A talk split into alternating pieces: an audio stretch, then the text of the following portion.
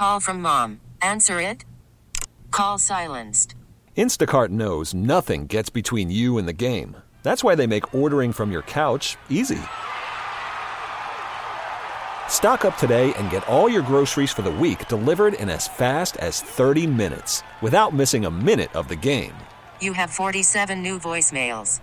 Download the app to get free delivery on your first three orders while supplies last. Minimum $10 per order. Additional terms apply. Okay, picture this. It's Friday afternoon when a thought hits you. I can spend another weekend doing the same old whatever, or I can hop into my all new Hyundai Santa Fe and hit the road. With available H track, all wheel drive, and three row seating, my whole family can head deep into the wild. Conquer the weekend in the all new Hyundai Santa Fe. Visit HyundaiUSA.com or call 562 for more details. Hyundai, there's joy in every journey. Welcome back, folks. We're speaking with Dr. Joe Kanter, the state health officer for the state of Louisiana. Uh, this will be his uh, last interview with us in, that role. Got a text here says, um, Best wishes for Dr. Joe. I feel like part of your show is not going to be there anymore. Love listening to you and him so much. Info would have never had because of you and Dr. Joe Kanter. Love this section of the show. We do too. And then the next text says, well, why can't he continue to just call in and speak? I said, well, that's up to, to the doc. he will get a call from me. that I can promise you periodically. Now, whether or not he answers the call is going to be another question. well, I hope to. I, I hope to be able to come back on from time to time and chat with you about what's going on. Maybe not, maybe not every week, but I certainly hope to be able to do that. So. Absolutely, absolutely. So let's put you to work here on this last show, Doc. Um, you know, we uh, got this measles thing that's popping up all over the place here now. Um, do we know where this all started? You know, most of these cases originate with someone that travels internationally, um, gets exposed internationally, comes back, and then finds a pocket of folks domestically that are not protected, not not vaccinated or don't have antibodies against it. Um, you know, we get these every year, but I think what's different now is kind of the discourse and some of the controversy around it. So there's 10 cases in Florida right now, nine of which are tied to um, Broward County, most of which to an elementary school there. Um, and then we've got two cases in New Orleans, which are uh, uh, uh, two young kids uh, whose whose family traveled in from out of state, and we don't believe that those have spread beyond those that family yet, but there's typically a 21 day incubation period or up to so, or, or a period at which you can be the propagation can continue. So so probably another couple of weeks before we're able to say that definitively. But you know, this is in the larger context of a lot of talk about vaccination rates, and um, you know, nationally, vaccination against measles has dipped a couple percentage points for the past couple years. In Louisiana, we've traditionally been a few percentage points above national average. We still exceed national average, but we too have dipped over the past couple years. And you need somewhere around 95 percent vaccination coverage in the population to prevent the occasional case like this from spreading into the larger group. And the reason why is, you know, no vaccine is 100%. Measles vaccine is somewhere around 96%, but that's not 100%. And on top of that, there are some people that can't get the vaccine at all, like, you know, people undergoing chemotherapy or people that have some immunologic conditions. And so you've got to have enough herd immunity to protect those folks. So we're kind of teetering right at that level that you need to prevent larger outbreaks. And I don't know if this one in Florida is going to become larger or not, but you know, it's not going to be long if this isn't the one until we get that. And to me, this is a real wake up call that we got to be redoubling our efforts and try and get some of the politics out of this. Doc, I remember going to grammar school several weeks before school uh, starting, going to see my pediatrician, Dr. Jacqueline Winters, every year. I remember her name still today.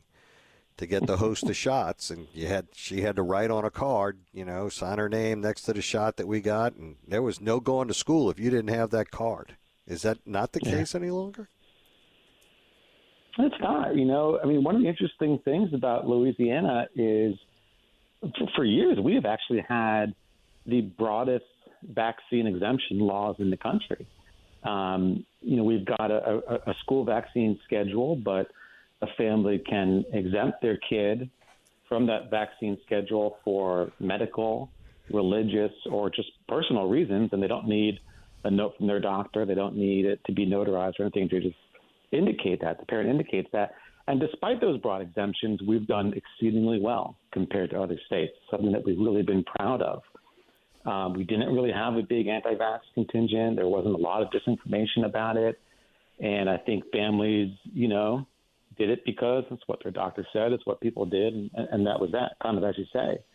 Um, I don't, you know, I don't think the issue, in my opinion, is the laws per se. I, I think it's more of just the discourse around it and, and how we can try and combat some of the, the misinformation that's out there. Um, like I said, we've we've done very well in Louisiana historically with also the broadest exemption laws out there. So it's been a formula that's worked for us for a while, but but again, our numbers have slipped the past couple of years.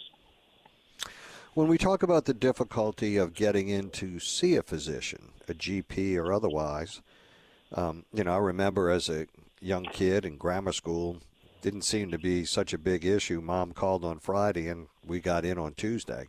Um, you know, you call you call in on Friday, you might get in a month from mm-hmm. Friday. You think that's had an impact? I think potentially, and, and there was a lot of you know that type of stuff around COVID, and you know, initially in COVID, our numbers slipped because there was just a disruption in people's care, and there were a, a few months where you know outpatient visits weren't happening, and and so we know that initially there were kids, for example, that were four or five months behind under schedule just because of the disruption of the pandemic, but but that that's no longer the issue. I think what we're dealing with now is just this residual damage from how fraught a conversation it was around the COVID vaccine, and that that wearing off. And um, you know, there are you know big prominent national anti-vax voices that have only gained in prom- prominence, and I think a lot of families unfortunately fall victim to that.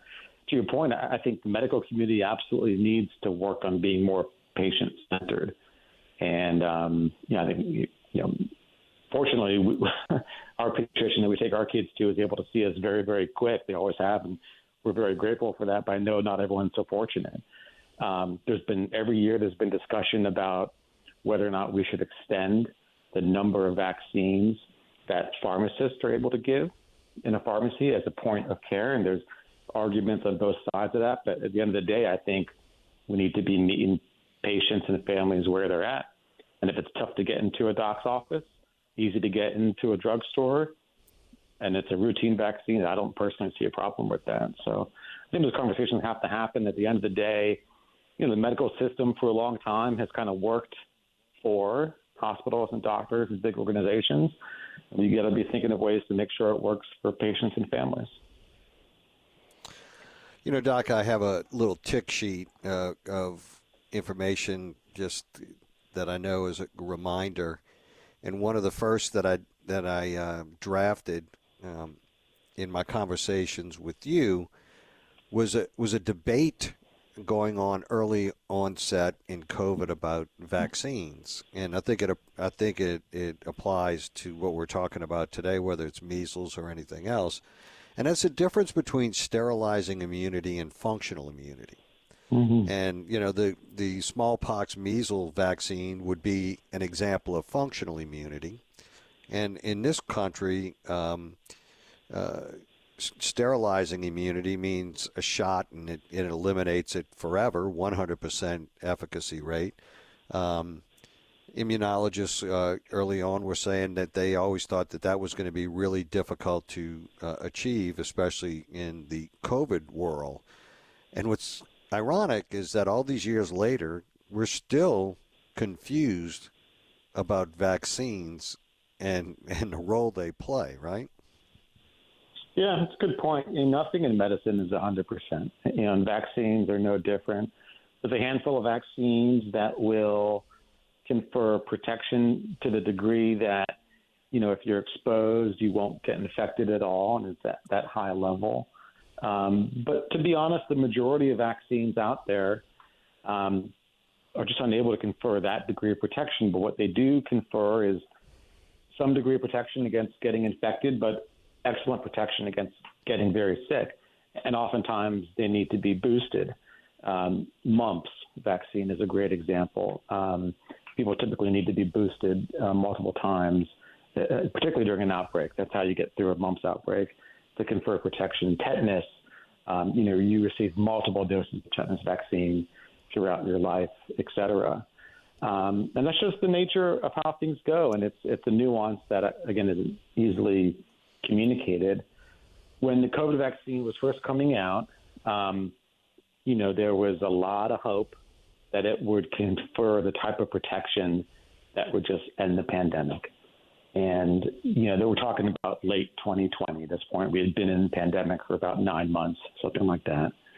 And I hope that too, you know, and at, at that point, ending the pandemic, I think in a lot of our minds meant that the virus teetered out, no one got COVID anymore, and we go back to normal. You know, unfortunately, it wasn't the vaccine didn't prove to do that. The vaccine continues to confer excellent, excellent protection against severe disease and death, as many other vaccines do, but not protection to the point that it guarantees you won't simply get infected or even pass it on to someone. It lowers the chance. This doesn't guarantee that. And so the pandemic didn't end that way. I think now we recognize that the end of the pandemic really meant the end of some degree of emergency. You know, the end of overwhelming numbers of people getting sick and dying, the end of hospitals being overrun, the end of a situation that prevented us from living normal lives. Um, that's really what end of the pandemic has been brought to mean. And so, just a different type of protection, different type of reality. Do I wish the COVID vaccine conferred protection to the degree which you won't at all get infected? Of course. Is that the reality? It's just not. And so, in medicine, you use the tools you have. And I think that's what the medical community has worked to do. Yeah. Yeah, and, and, and we talked about the misinformation and trying, you know, once that cow's out the barn, it's so hard to put it back in because it's off and running because of the infrastructure mm-hmm. um, uh, that we have and the digital infrastructure that we have in this country. And news moves so fast uh, in the blink of an eye. It's it's not only across the country; it's around the world. And to dampen that or tamp down on it uh, to get it right is uh, literally impossible. And I think you and I talked about that a lot, and, and that came up a lot um, in, in the course of this pandemic. Yeah, and you know, and the other thing that strikes me is the development and distribution of the COVID vaccine is one of the most tremendous bipartisan achievements that this country has done in recent years, at least in my opinion. It was developed under a Republican administration. It was really, uh, you know, disseminated in mass to the general public under a Democratic administration. It was done in record time. It was done exceedingly well when you consider what the challenges were. And this should be something I think that we universally celebrate. It, it really was a monumental achievement and one that people from all sides of politics, I think, contributed to. Yeah, but I absolutely got lost in the weeds. I mean, you got just, lost in the weeds. for, for, for, sure. All right, we got to get to a break. We're visiting with Dr. Joe Kanter, the Louisiana State Health Officer. We'll be right back, folks. Stay with us. This episode is brought to you by Progressive Insurance. Whether you love true crime or comedy, celebrity interviews or news, you call the shots on what's in your podcast queue. And guess what? Now you can call them on your auto insurance too with the Name Your Price tool from Progressive. It works just the way it sounds you tell Progressive how much you want to pay for car insurance, and they'll show you coverage options that fit your budget. Get your quote today at progressive.com to join the over 28 million drivers who trust Progressive. Progressive Casualty Insurance Company and Affiliates. Price and coverage match limited by state law. Okay, picture this. It's Friday afternoon when a thought hits you. I can spend another weekend doing the same old whatever, or I can hop into my all new Hyundai Santa Fe and hit the road. With available H-Track all-wheel drive and three-row seating, my whole family can head deep into the wild. Conquer the weekend in the all-new Hyundai Santa Fe. Visit HyundaiUSA.com or call 562 for more details. Hyundai, there's joy in every journey.